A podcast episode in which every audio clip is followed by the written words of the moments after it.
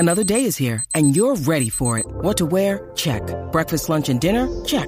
Planning for what's next and how to save for it? That's where Bank of America can help. For your financial to-dos, Bank of America has experts ready to help get you closer to your goals. Get started at one of our local financial centers or 24/7 in our mobile banking app. Find a location near you at bankofamerica.com/talktous. What would you like the power to do? Mobile banking requires downloading the app and is only available for select devices. Message and data rates may apply. Bank of America N.A., member FDIC.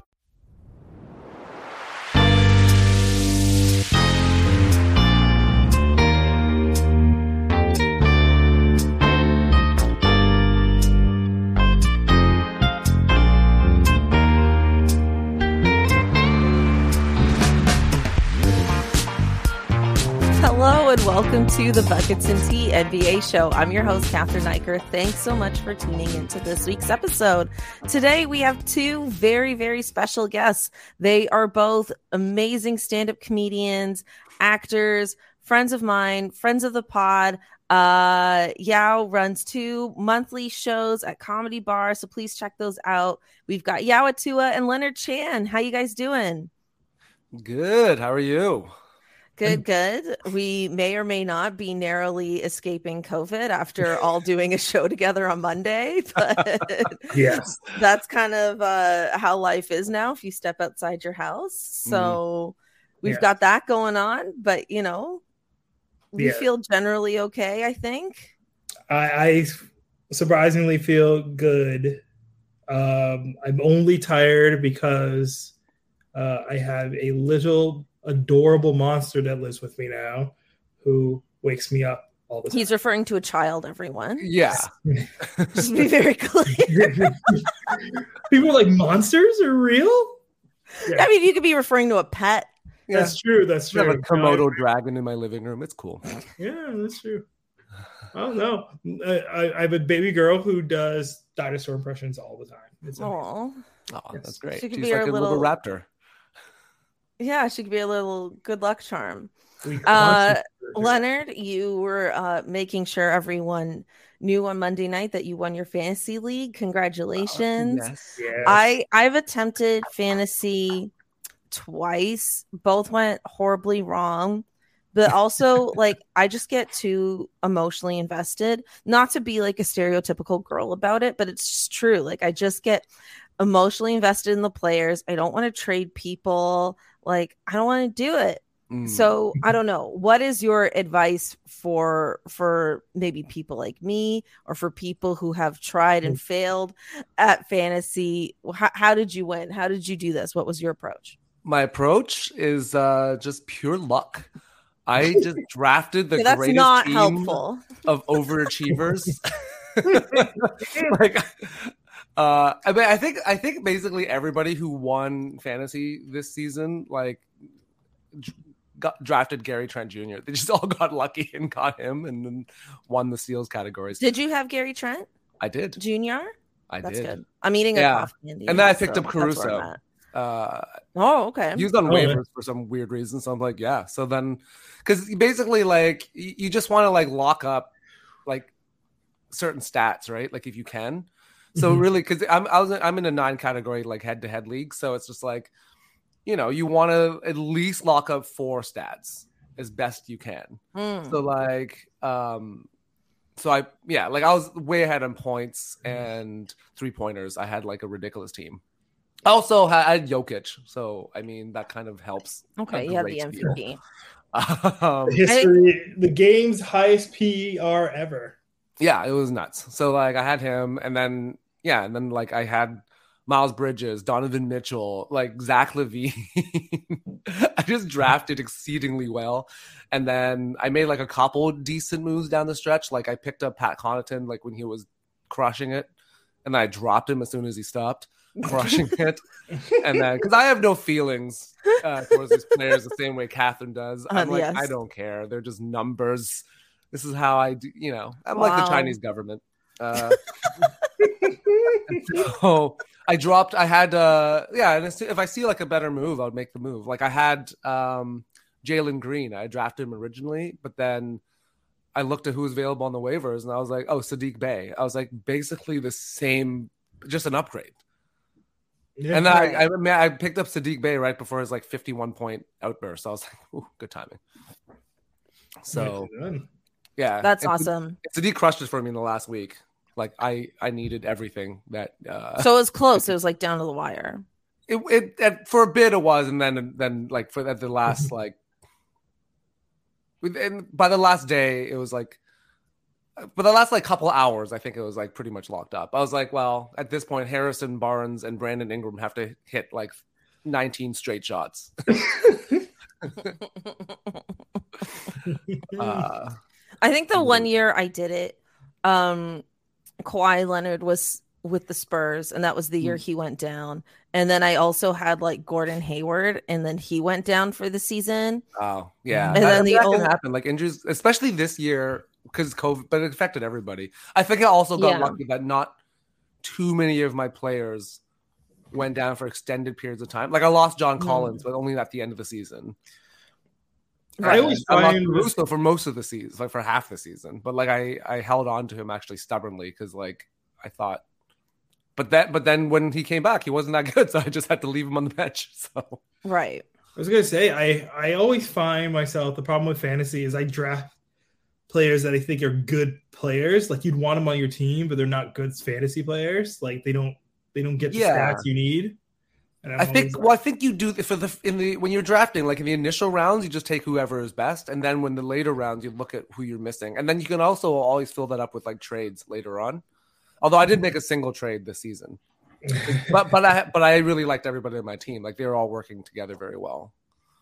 But I got lucky. I got lucky in the draft. Basically, is what happens. So get lucky, draft overachievers. Like Miles Bridges and Gary Trent Jr. did way better than they were projected to at the beginning of the season. But I thought, well, Miles Bridges, it's a contract year, right? He's going to play his face off. So, yeah.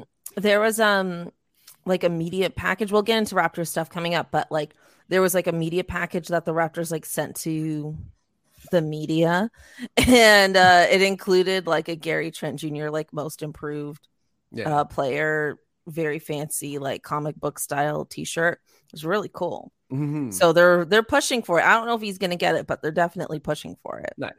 Who's in line for that award? Most improved. Way to go off script, Yao. No, I'm actually not entirely me neither. Sure. It just made me think. I was like, who's even in line for that award? We're in such a Raptors bubble. We're just like, how could it be anyone else? That's precisely it. Hey, it's better than being the Boston sports media. Ugh. That's true. Maybe it'll go to Boston. I don't know. I remember the first season I was talking to. Your facial expression was amazing. Sorry. Just to go back to the fantasy thing for a second. I just remember the first season I was talking to Catherine about doing fantasy, and I drafted Porzingis. Oh, and then I told you about his troubled past. His troubled past. You're like, what about the rape allegations? I was like, what? He's like, why did you draft? Because I would drop a player if they had those allegations against them. Like, you're not on my fantasy team. I dropped Derek Roseman like that same year, the 1 year I did it. Yeah. I was like, that's the one player I dropped. Yeah. And then I found out, and I still kept it. I was like, yeah, but you did give me a double-double, probably. Well, I mean, it's... And 3-pointers. If you don't have them, someone else is going to have them. Well, yeah, that's what I figured. This is why I'm not cut out for fantasy, I guess. Yeah, because in... and then I remember, too, reading the articles that you sent me, and I was just like, oh, so, like, he just completely got away with it. Yeah, it's actually... Like, because the real fantasy in basketball is justice. Oh my god, well that took a turn.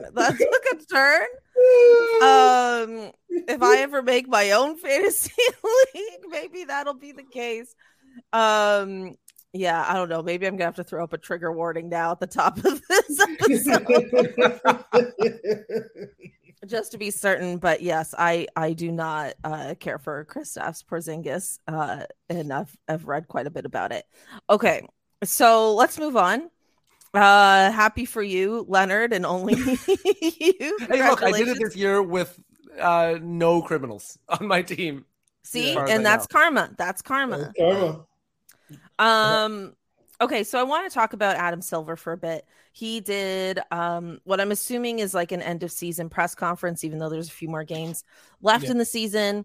And there were a few standouts that he talked about. And one I assume was in reference to Ben Simmons, but he said over the offseason, they were going to be focused on examining a, quote, trend of star players not participating in a full complement of games. He also stated that he doesn't currently have a solution, but that this is an issue that they plan to address over the offseason.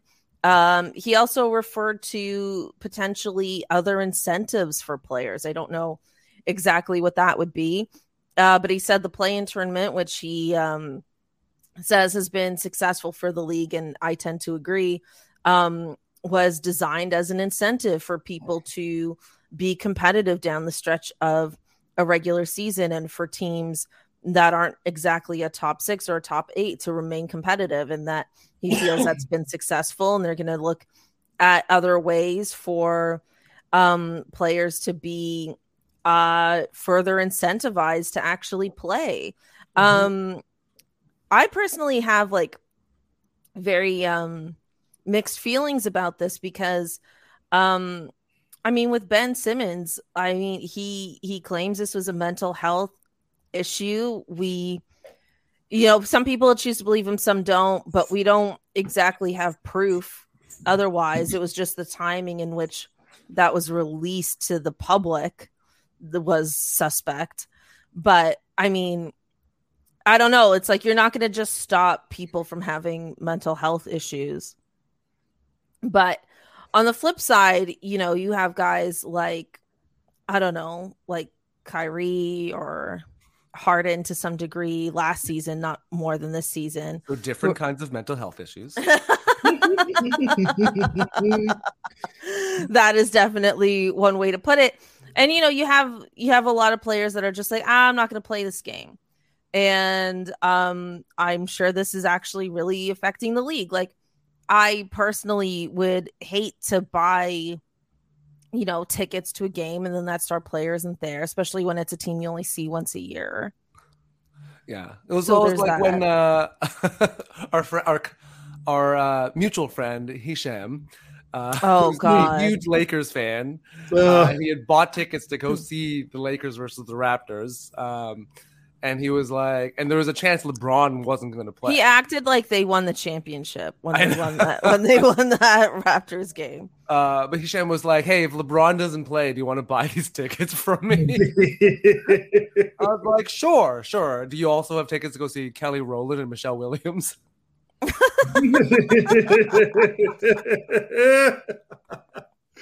Yeah. But that's the issue, right? It's about the product. Like, and Adam Silver is a salesman. Like, he's trying to sell a product. Like, the NBA is a product, and you don't go to games because you're like, oh, I want to see Taylor Horton Tucker. Like, you want to see LeBron, right? You don't go to like, you know, like yeah. Like, I mean, you want the stars. That's the whole point of it, right? That's what you want to see. Yes. I always find it so weird when they refer to further incentives for players, because like we get we get this conversation a lot around the dunk contest, like, oh, they need more incentive, and I'm like, what? Like, I find this concept so bizarre. Like, how, like, you're in the NBA and you have a great life. Like, I just feel like there's such a lack of perspective around, you know. It's like, how are, like, and I'm not saying like, oh, like, I'm not trying to do the whole shut up and play thing. Definitely not. I think you're not doing that.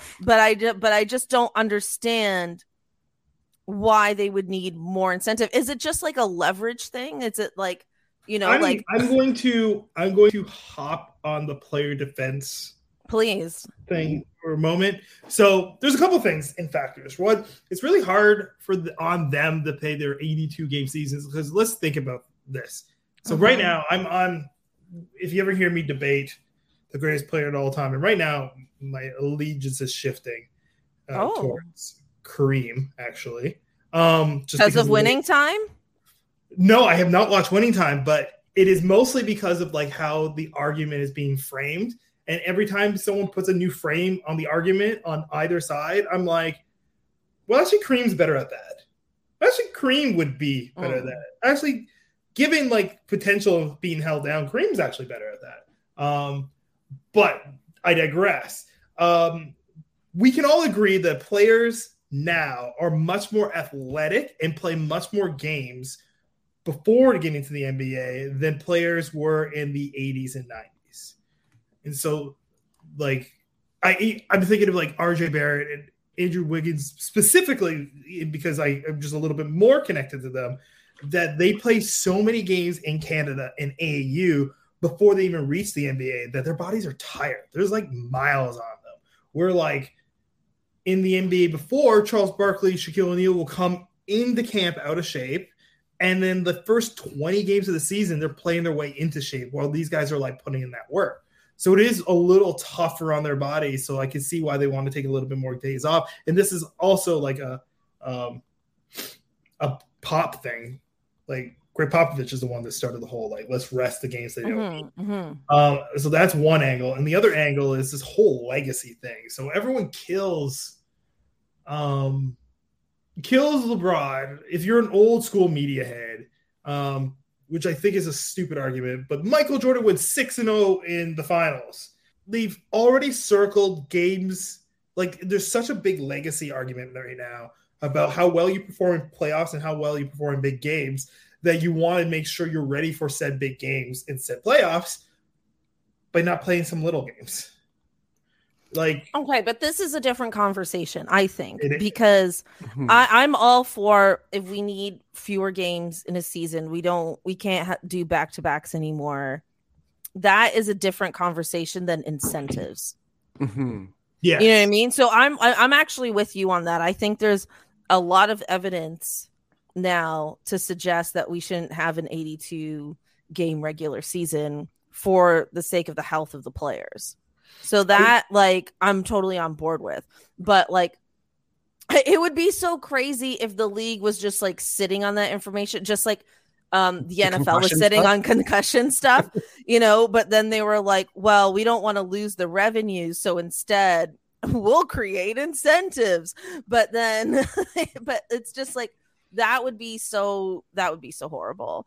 I just don't think there's enough incentive like – well, maybe Adam Silver's not talking about positive incentives anymore. Maybe he's like, we're going to take some hostages. Yeah. Like, there's two ways he can go about it. He could be like, one, hey, we're going to give you more share of profits if you play. And they're like, okay.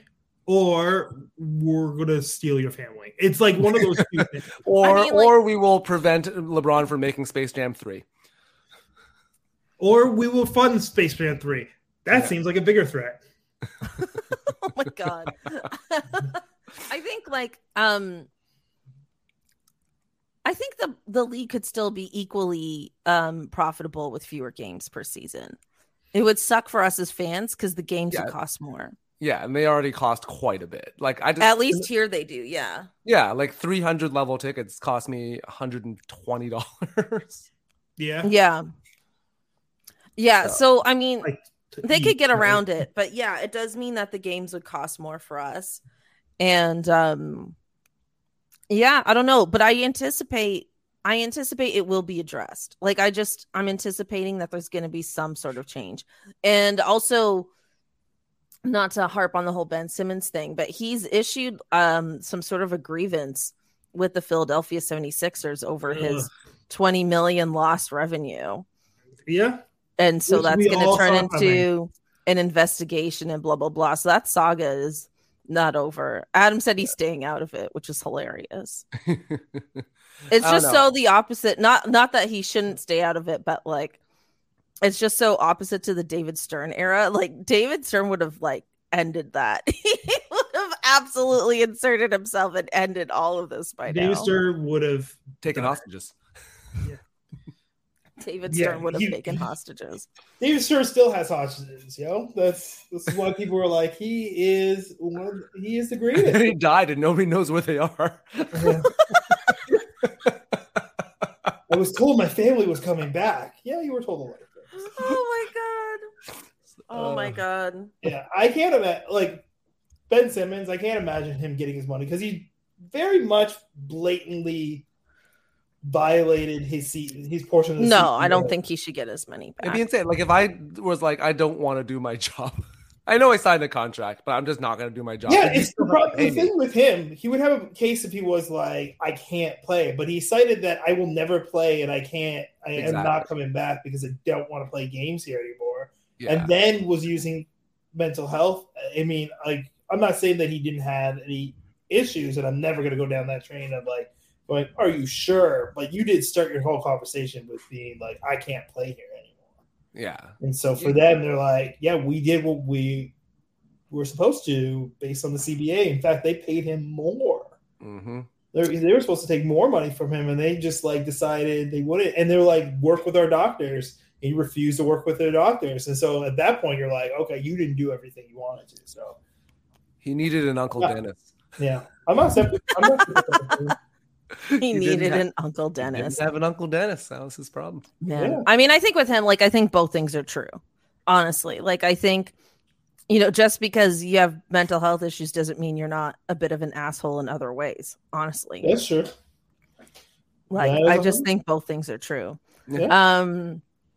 All right. The other thing that Adam Silver talked about, which we'll talk about just a little bit here, is so next year's All-Star game is in Utah, and the game is going to stay there despite anti-LGBTQ plus legislation being passed in the state. This is in contrast to in 2017 when there was an anti-LGBTQ plus legislation bill attempting to be passed in Charlotte, and the NBA moved that All-Star game in an attempt to have some say, some sway in that bill. And when asked about this, Adam Silver basically said that in the Charlotte situation, the league had a chance to essentially make a difference. And I guess to some degree they did. Whereas in Utah, it looks like this bill has already been established. I kind of interpret this as they were just too late to act. And I might go so far as to say is I think that's deliberate on their part. I personally, I think the experience in the bubble, as much as they were trying to stand up for what was right, and they did, it didn't equal in revenue. And I think the league has been quietly moving away from having a woke stance on certain things, quote unquote, a woke stance on certain things in an effort to remain profitable and competitive with leagues like the NFL. That's my personal opinion on this. People may disagree, but, you know, to me, there was a very stark contrast between when the bubble ended and when the next season started, which was only a few months apart. Suddenly there was no Black Lives Matter messaging on the court, things like that. The Raptors did just do a Pride Night recently, which is very exciting and good for us. A game that we were supposed to go to together. I know. I canceled for a very mediocre stand-up gig, and I'm filled with regret. So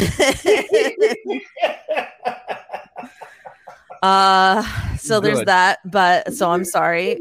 And honestly, had I known that that it was going to be that good, like I saw some clips afterwards, and it's like, oh, there's drag queens here, and some of them were on Canada's Drag Race that I recognize and stuff. And I was like, oh, damn. Yeah, it was a good game.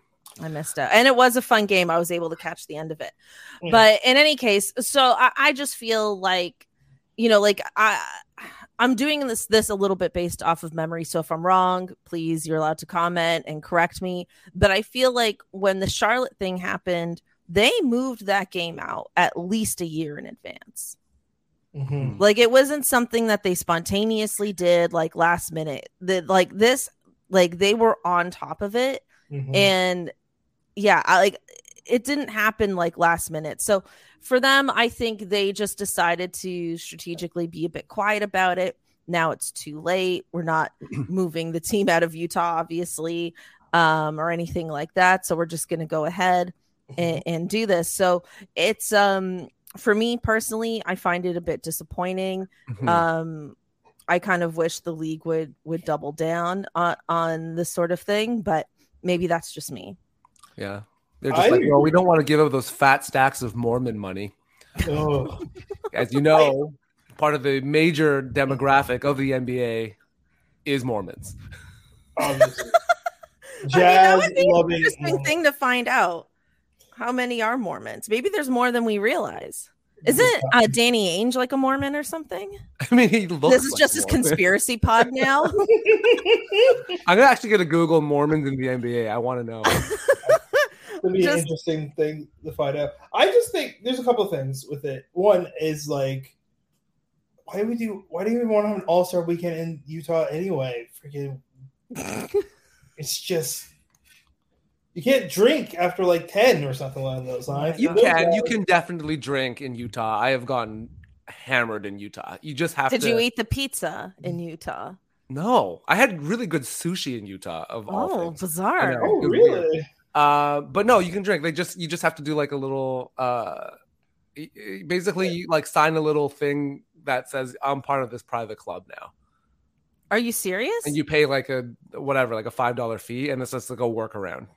What? Now you're in a private club, even though it's a restaurant or whatever. But you like sign like a thing. You're in a private club. You have a little card, and then it's like boom. Now you can drink whatever you want. Oh my gosh! I didn't even know that. Wait, this is real? Yeah.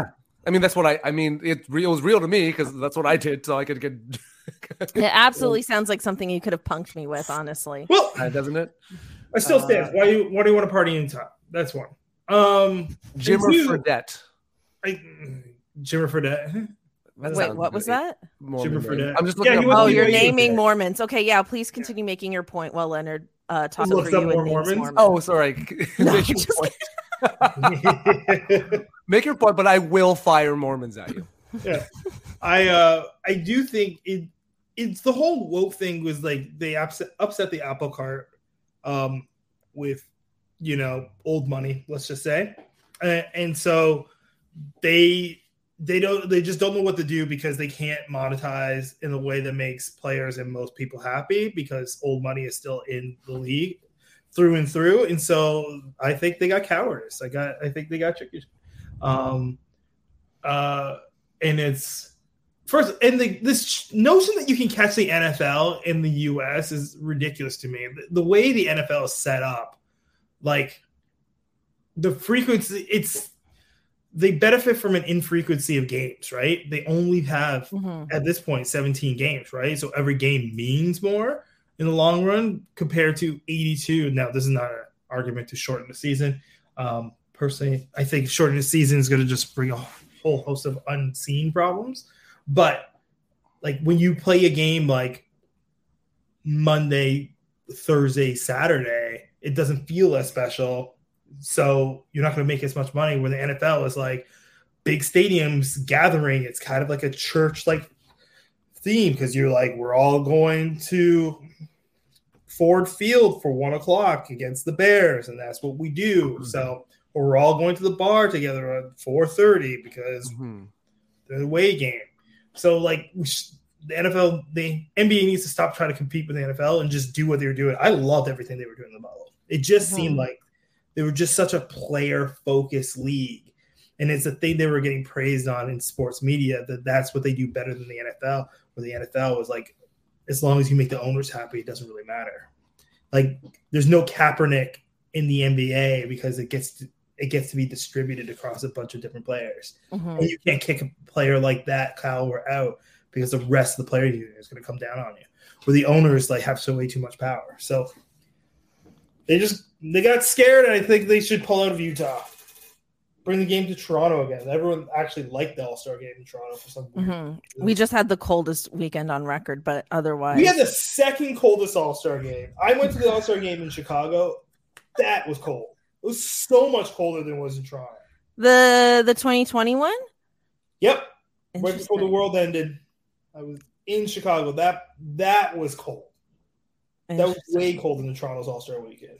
Well, okay, that aside, yeah, I completely agree with you. I feel like Leonard wants to jump in here. Well, I'm just curious, if they shorten the season, what does that do to player contracts?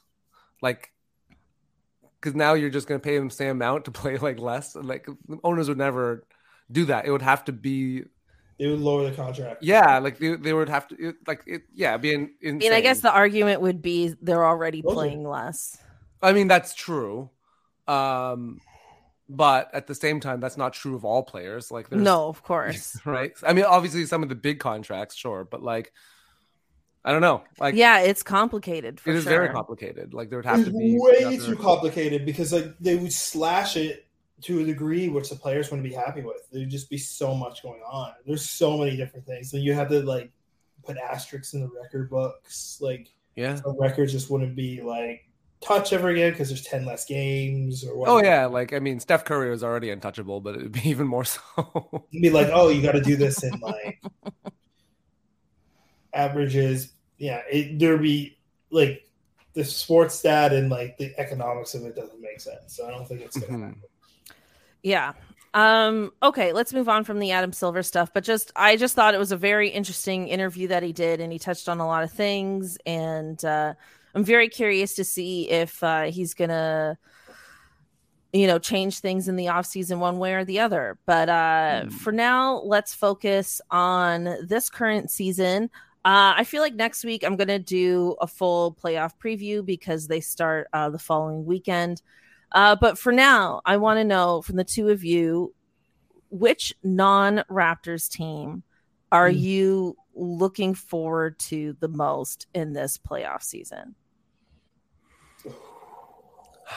It was Chicago. I was like, why did this answer come with such a deep sigh? I was not expecting that. Oh, I have one very clear one, but it's like...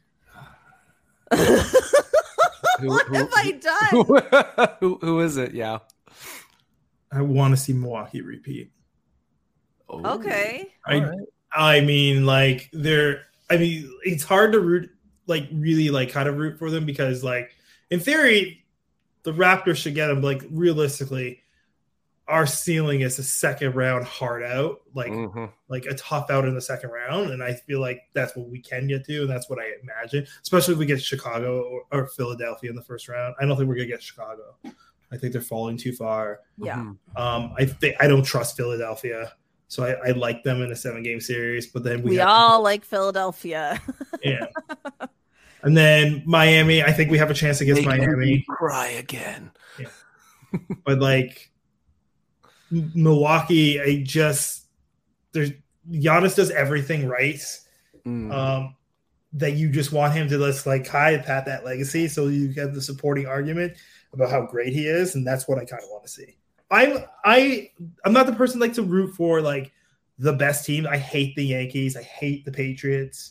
The Cowboys don't win, so who cares? I'm throwing shots at everybody. Just no one's safe. But I do love seeing great players in their prime. So I really love watching LeBron win, even though like he was playing against us. It was like, well, since he beat us, I want him to win now. And I feel the same way about Giannis. Like I want the best player in the league to win, and he's not in New York. So not the best team, just the best player. Yeah. I think they're the best. You almost contradicted yourself in that. No, they're not the best team, quote unquote, on paper. Phoenix is the best team on paper. Yeah. But I don't think they can beat Milwaukee again because Giannis is just such a force. Yeah. And well, I mean, look, the idea of a Bucks-Suns rematch is definitely not off the table, like at all. Yeah. Like when that whole series happened last summer, I was like, we're never seeing that again. And it's looking more and more likely that could very easily be the case. So I think for you, I don't know why you entered this question with such I'm interpreting as pessimism. Like you just felt really like when you walk into a therapy session and you're just like, oh, like it's been a week. And I'm like, no, you actually have so much to be excited about. I agree. Like everybody loves an underdog. So I'm with you on that. And the Suns have emerged as sort of the clear favorites, I think, going into all of this. Yeah. But I think coming out of the East, absolutely the Bucks could come out of the East. I don't think that's to be heavily doubted. And I think you're in for a very fun few months. Again, that's the East. I want the Raptors to win the East. I feel like. Well, I mean, I want a lot of things. But, you know, let's stay in.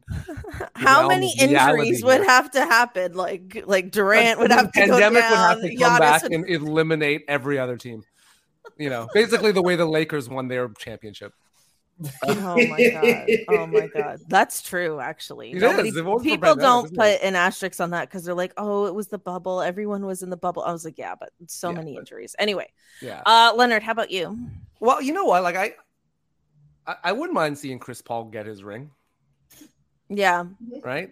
Or Ja Morant, actually. Although, but Chris Paul's been... Ja will have plenty of chances to get his ring. Ja will have many chances. Yeah, I mean, I think it's like... I don't... Yeah, it's really... It really feels like it's shifting that way, doesn't it? Yeah. But I mean, that... But I felt that last year. This is the thing. Like, at the... Like, I was like, oh, man, I want Chris Paul to win his ring, blah, blah. And then just watching Milwaukee play, I was like, oh, no. It was like, you know, Rocky 4 when all of a sudden the crowd's like, oh, no, we're going to root for Rocky now.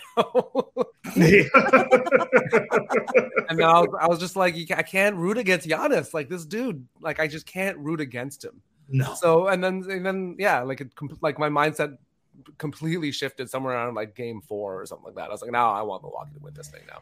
Yeah, and I felt like when they had the fans outside the stadium, I mean, sure, they copied us a bit, but it looked great. You know what I mean? Like, they had so many people out there. It looked amazing. Like, they just had the vibes. Yeah. You know, and then, you know, no disrespect to Phoenix Suns fans, but whenever the camera went onto the crowd inside that stadium, they all looked like they could have been extras in Breaking Bad. Like, they all looked like they walked out of Breaking Bad right into that stadium straight up. I was like, wow, Phoenix fans have a look. They have a look. That is, they do. Accurate. Yeah, Milwaukee copying Jurassic Park, and it was noted somewhere else. Like, I don't remember where. Someone else is like, Toronto fans are crazy. These fans will gather outside the stadium, and the Milwaukee started doing it. But at the end of the day, they were like, look what Toronto's doing. Let's copy them because that's a good thing to do. And I can't fault them for following like a good lead. Yeah. Are you a Clippers fan too now, or? Ugh. Well, the Clippers, they be clipping. Hey, man, Paul George is back. Norm Powell's back. They got rid of Pat Bev, so, you know, that's fun. Yes, they got rid of Pat Bev. Yeah. I can't believe I almost saw him live with you, Leonard. Yeah. I really dislike Patrick Beverley. Anyway. Oh. Yeah, wait, Leonard, we didn't get your team. Who are you excited to see? I always like Denver, and I like the Jazz, even though, you know, they're... the LGBTQ thing. Are you a Mormon? You haven't named yourself yet. Am I a Mormon? Yeah, you forgot. I will neither confirm nor deny my beliefs. I'm going to Google it and whether or not I feel that ancient Jews set sail from America to America. Oh my God! Or that I will one day get my own planet. But I will neither confirm nor deny. So you really like Denver. I really like Denver. I was saying in an earlier episode of this podcast, I can't remember if it was last week or the week before, or was it Freddie's podcast? Anyway, somewhere I was saying that I think, you know, it's looking like, let me just double check if that's changed since last night. Yeah, like if the playoffs started today, the Warriors and the Nuggets would face each other in the first round. What? And I think that could be a serious first round upset. Yeah, that is a fun... like that. I have my eye on that series. Like that could be a serious first round upset. Yeah. And I mean, Jokic. Like earlier in the year, I was honestly like, wow, like the Warriors could win it all. Like they looked incredible, but they've just had too many injuries. And it was like one of those like, oh, are we about to watch one of the greatest comebacks in sports history? And then it's like, oh, no, we're not. No.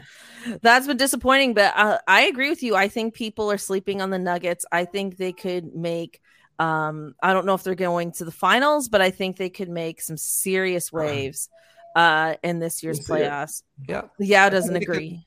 Yeah, he doesn't agree. They have a higher he's like, ceiling. Look at how he's like, I don't see it. They have a higher ceiling than the Raps, I think. The Nuggets? Ugh, no way. No way. I'll take that bet for sure. Lakers aren't making it out of round one. Come on.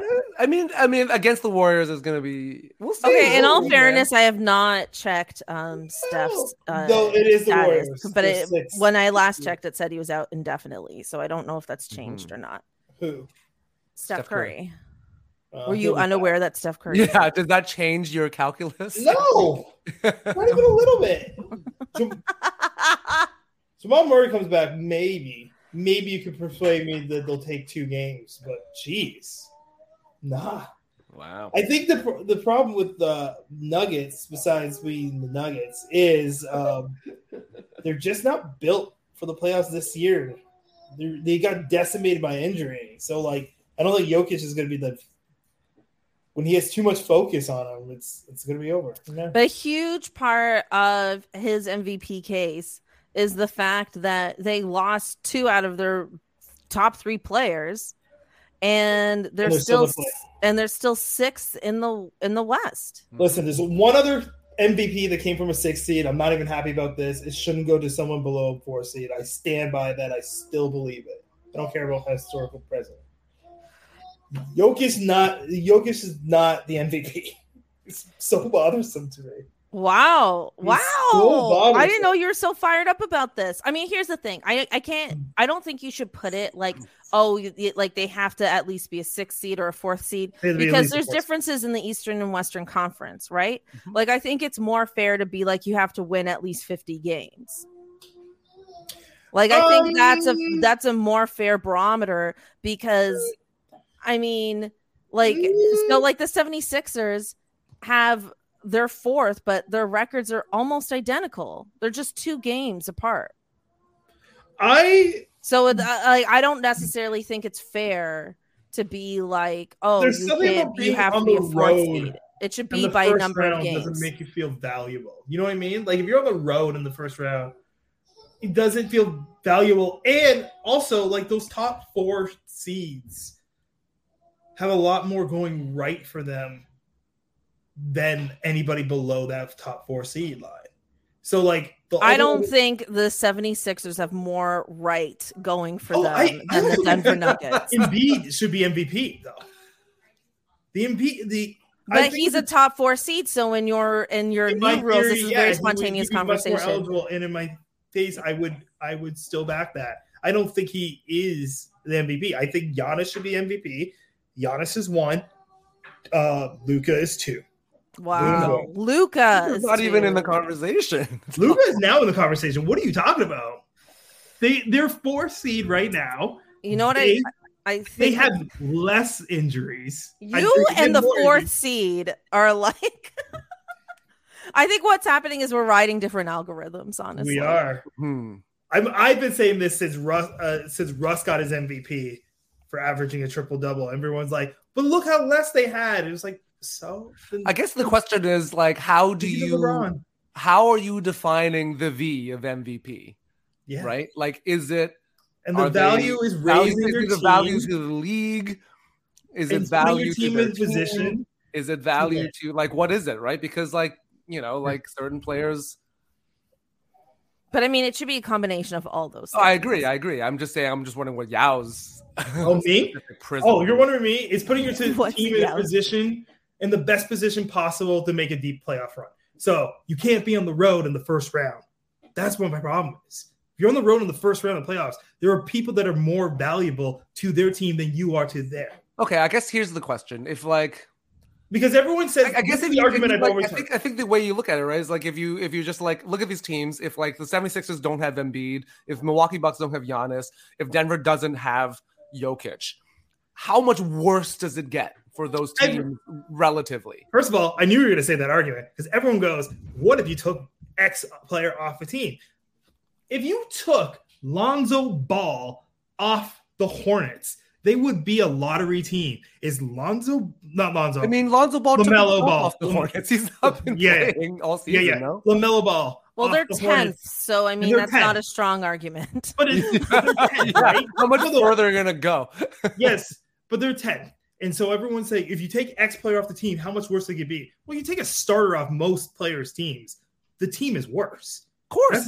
That's not the how much worse is the question. That's the question. I'm not saying they're not going to be worse. Objectively, they're going to be worse. And the question, if that's always the case, then LeBron has been the MVP for the last 19 years, up until the last two years, because when you take him off the team, suddenly they crater into for 1, 2, 3 NBA draft picks.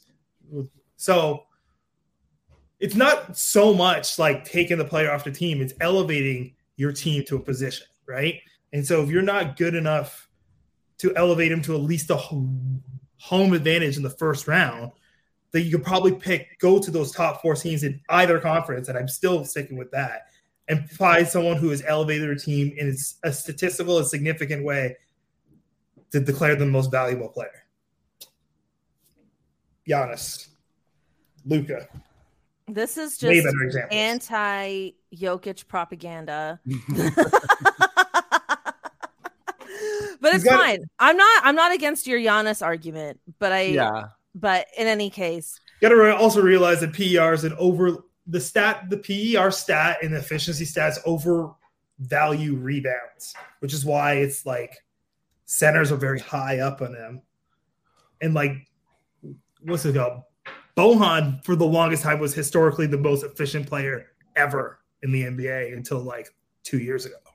They over rely on different things. You can't you got to take some of that stats with a grain of salt. Yes, I've been all over this for a while, so I could go on for days. Let's not. We won't. Yeah. I mean, the sentence "overvaluing rebounds" is pure propaganda. But anyway, that's fine. We're gonna move on. Yeah. It's really silly to want to get possession of the ball.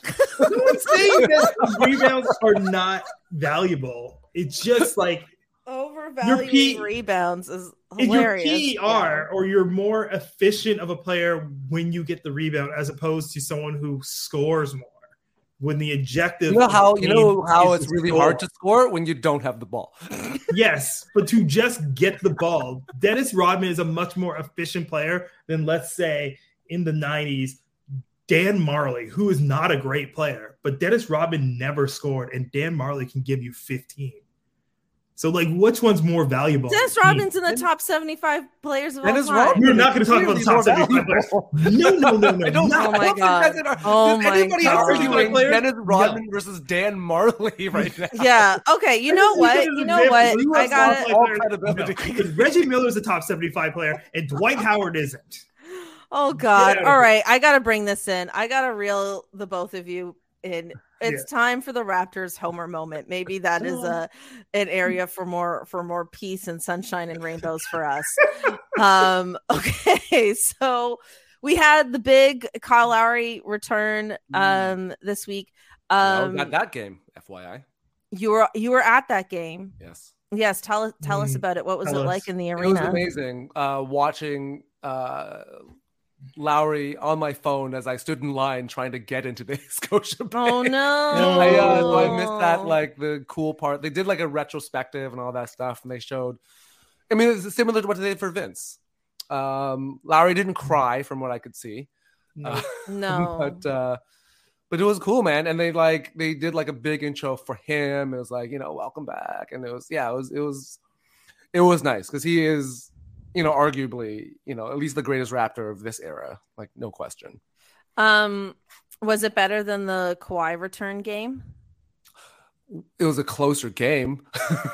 Because you and I went to that and it sucked. You did. That game was brutal. I mean, I liked what they did at the beginning for the Kawhi thing, with the steps.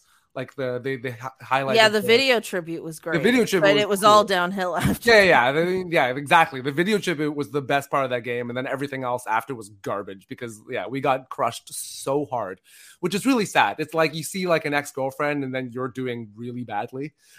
Yeah, and they're just killing it. It's my life is in a shambles right now. It was very that, and then the halftime entertainment was Maestro Fresh West and right. with new material and he could not get the crowd into it at all. The crowd was so depressed Like nobody was there for it. And he was just center court trying to get everybody hype, and everybody's just going to the bathroom, getting their food, getting their drinks. Yeah. It was rough. Like, just play the hits, man. Who was the halftime entertainment for Kyle's game? Was it anyone we would know? Oh, that's a good question. Who was it? He was in the bathroom. I don't think I even stuck around. I went to go drink at the lounge. You went to go drink at the lounge? Yeah. You're one of those people. Every time I see people drinking at the lounge, I'm like, who are you? Like, I don't know. Like, we're at a stadium. I've drank at the lounge during a couple half times, but it's mostly because you run into people. And you're like, hey, let's meet up. Okay, I get it. That's why I'm there. Yeah, like the one on the second floor, right? Mm-hmm. Yeah, he's like, I'm not VIP at all. Mm-hmm. Yeah, I really enjoyed it. I mean, it would have been, the only thing that would have been better is if we won the game, but at least it was a close game. It was really nice. I loved how Kyle was all dressed up, with wearing his ring, doing a long press conference. The player tribune thing, very short, very sweet. I wouldn't expect Kyle to do a long-winded emotional piece personally. Like, some people were like complaining that it was like too short, and I'm like, but what else did he need to say? Like, you know what I mean? Like, there wasn't more that he needed to say. So I don't know. I thought that was all very nice. Quick update for people who were listening to this last week. I did not get the chance to make lava cakes. I said in last week's episode I was going to make lava cakes for Kyle's return. I did not get the opportunity.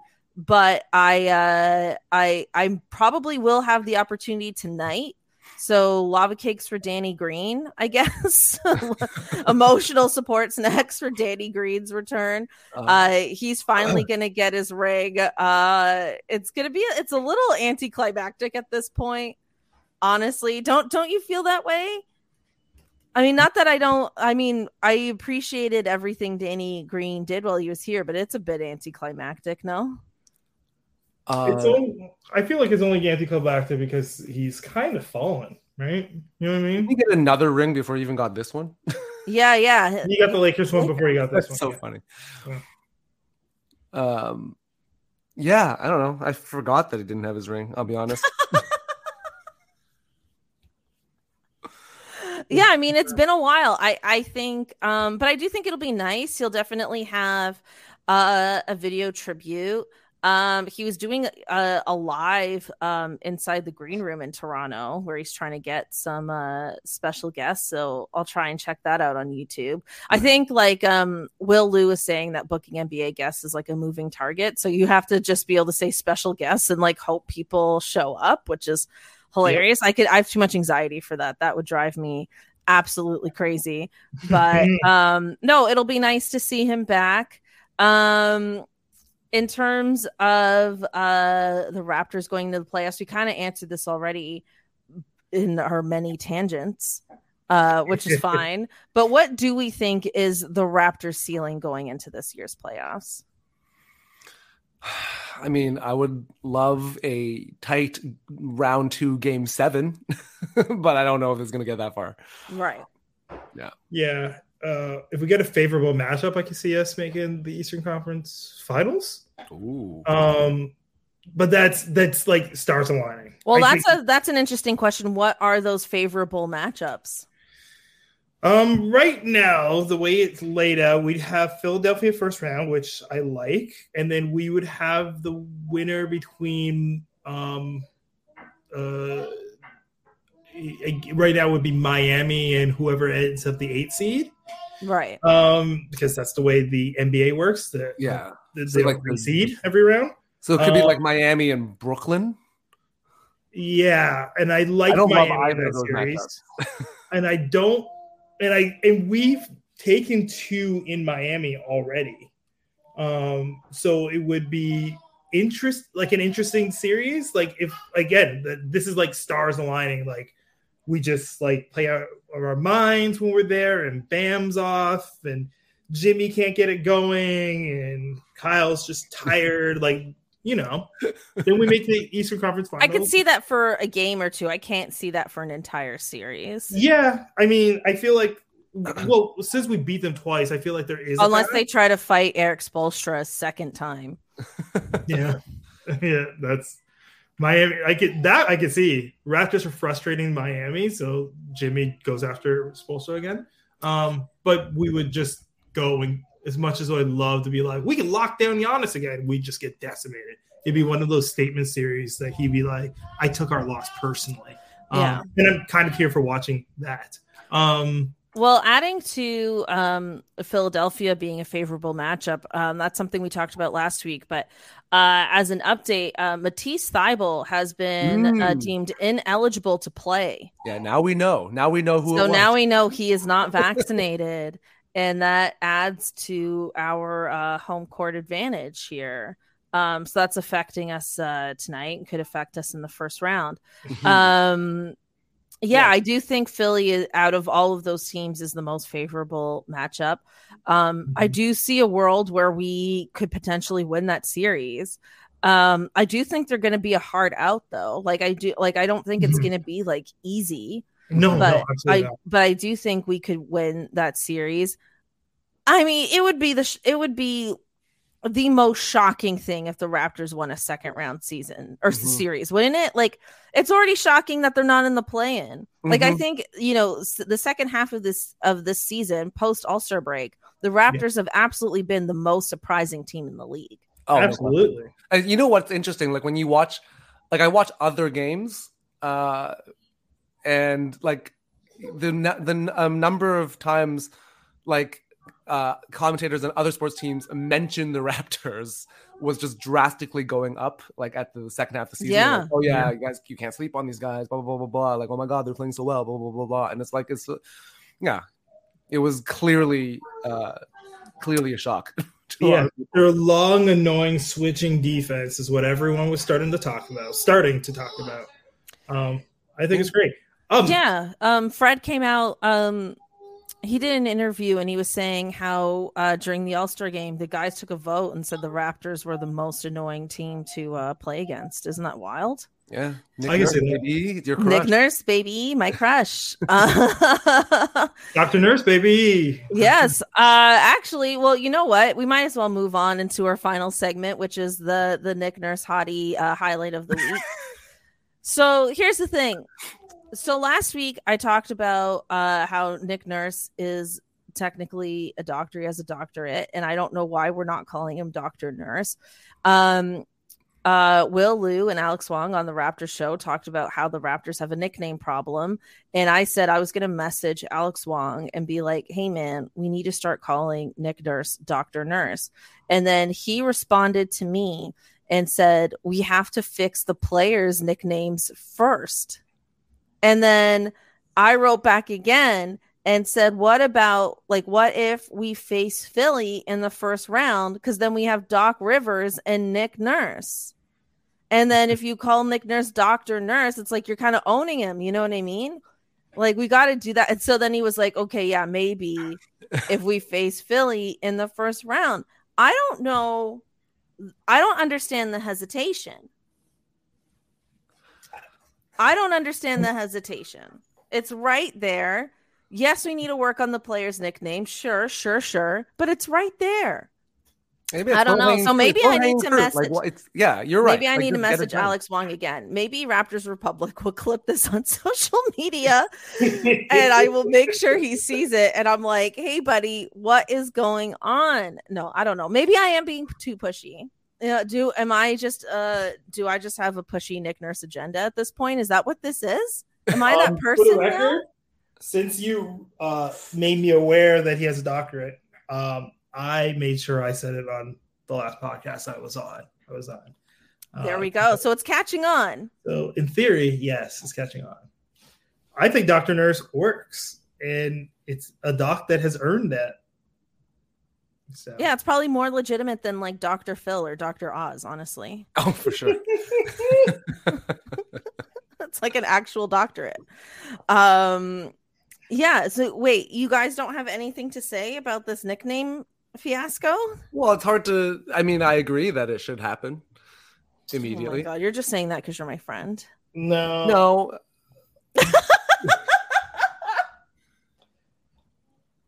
No. I just never heard the Raptors have a nickname problem. And well, because it's like, so like Spicy P, Pascal doesn't really love that nickname. Yeah. No, but like we can't keep calling Fred VanVleet Freddie All-Star. Like he's an All-Star now. That's true. You know what I mean? So it's like it's was horrible. Yeah, like that. It's just one of those things is like nicknames are weird. Like Kevin Durant doesn't like any of the nicknames he was ever given. Yeah, but he seems particularly prickly. Listen, I you have to listen to other podcasts, but I've already given Kevin Durant his flowers for the first time ever in a public setting where I've never given his flowers. But I'm sure he's waiting for you specifically. Yeah. Hey, as he's waiting for your specific flowers. He might be. One of his burner accounts might be. One of his burner accounts might be. I don't think we have a nickname problem because nicknames need to come around organically. And if they don't come around organically, then they feel forced. It likens me back to the Chuck Swirsky days where like everybody had a nickname and I'm like, give it a rest. Come on. Not everyone is like, not everyone needs to be called something. Like I don't remember that. I mean, I remember the onions and the salami and cheese. I don't remember him in the nicknames. Maybe I blocked that out. Sandwich ingredients. Yeah. Yes. It was just a 24/7 deli. If you remember watching broadcasts back then, it was all about like giving these guys these nicknames that would last like maybe a week or two. It was just get over it. Where it's like Vince Carter's half man, half amazing, which was more a title than a nickname. And then Air Canada, which was Little Force, just like those are the closest. But like Vinsanity was the best one. Yeah, we landed on one eventually. Yeah. Well, we've been calling Pascal Spicy P for like 3 years, and I didn't know he hated it. I don't think he hates it. I think he has a love-hate relationship with it. I think because it's like, I don't know, like Spicy P, it's kind of like, and then like, he doesn't even like eat or like spicy food. But then he came out with a hot sauce, like right before the pandemic. He did this collaboration with Nando's. Well, and then he tried to embrace the nickname, and then all that time passed, and then he was struggling for a bit. So it's like, I don't know. I think it's kind of a love-hate. I think he's like accepted it as a nickname more than he likes it, if that makes sense. That does make sense. Yeah, you know, well, Scotty will end up earning a nickname. It'll feel right. It'll be on him. He'll wear it with a badge of honor, and we'll feel good about not forcing a nickname on anybody because Scotty will have his. I can see why he wouldn't like Spicy P though. It sounds like the symptom of a UTI. It does. It absolutely does. Well, I mean, I guess all of that is to say, I don't think calling Nick Nurse Dr. Nurse is forced. I feel like it's right there. No. And Doctor or Doc? Doc Nurse. I do like Doc Nurse. Yeah, either one is good. Doc Nurse is like, why you call him Doc? He's like, because he earned it. Dr. Nurse sounds punny unintentionally. Yeah. I can see why people aren't saying it. But Doc Nurse, for sure. Well, and it helps with the fewer characters. Yeah. All right. Well, this was just kind of an awkward ending to this episode, honestly. Hey, you know what? Let's end it on a high note because I didn't get to my Raptor Homer moment, and I know I didn't because I was like, "Ooh, I did not mention this." But, okay, please. But the lovely thing because I was able to watch the whole ceremony and the video package, but how he ends it is like he brought his sons out with him. Yes. In our court. And I think that is just like such a big thing. One, pull those kids out of school to come back to Toronto.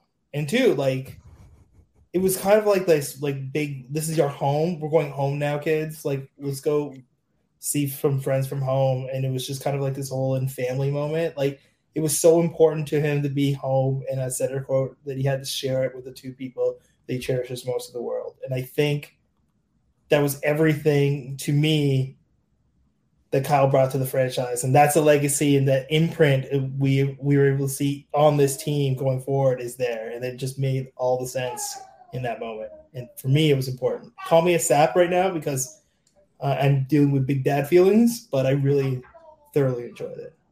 That's my homework moment and the most positive I'll be in this podcast. I absolutely love that. That's a great note to end on. So thank you, Yao. Where can people follow your anti-Jokic propaganda on the internets?